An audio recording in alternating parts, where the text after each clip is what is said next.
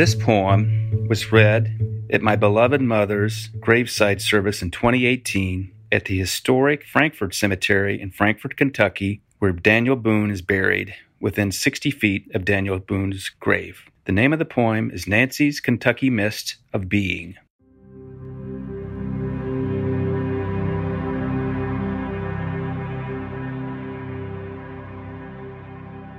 I am a Kentucky mist.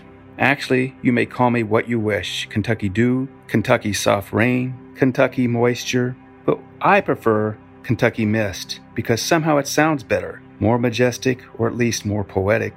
So here I am, a Kentucky mist. Let's be more specific, shall we? I am an eastern Kentucky mist.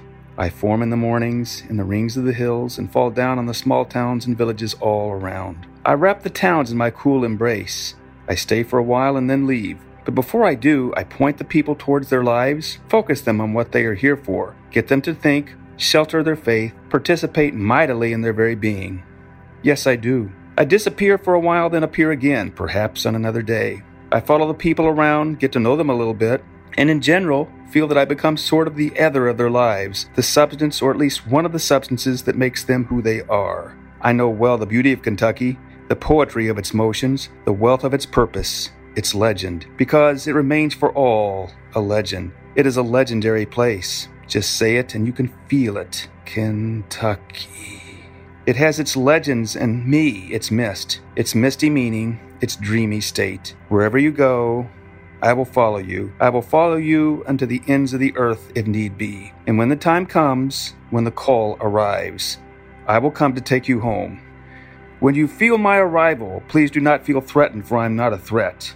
I am almost life itself in its full bearing, just coming to be part of you. Just be inviting. Allow me to caress your face with my moisture. Allow me to carry you back in an instant to the land of bluegrass, the land of gentle hills and small mountains, to the joy of your youth, the memories of your bountiful life. So draw near. Speak softly because there is no need to shout, and know that she was here. And that fact stands as necessity, working against the battles of time, because it shows force and an inner majesty that is only magnified by our incomplete understanding of it. A quiet miracle, treasured nevertheless, leaving us worthy, because her being does justice to ours, and to us, a will and a pride, a soul and a breeze, gentle like contemplation in a garden. And all this time we shall know that we will be listening for her for a thousand years.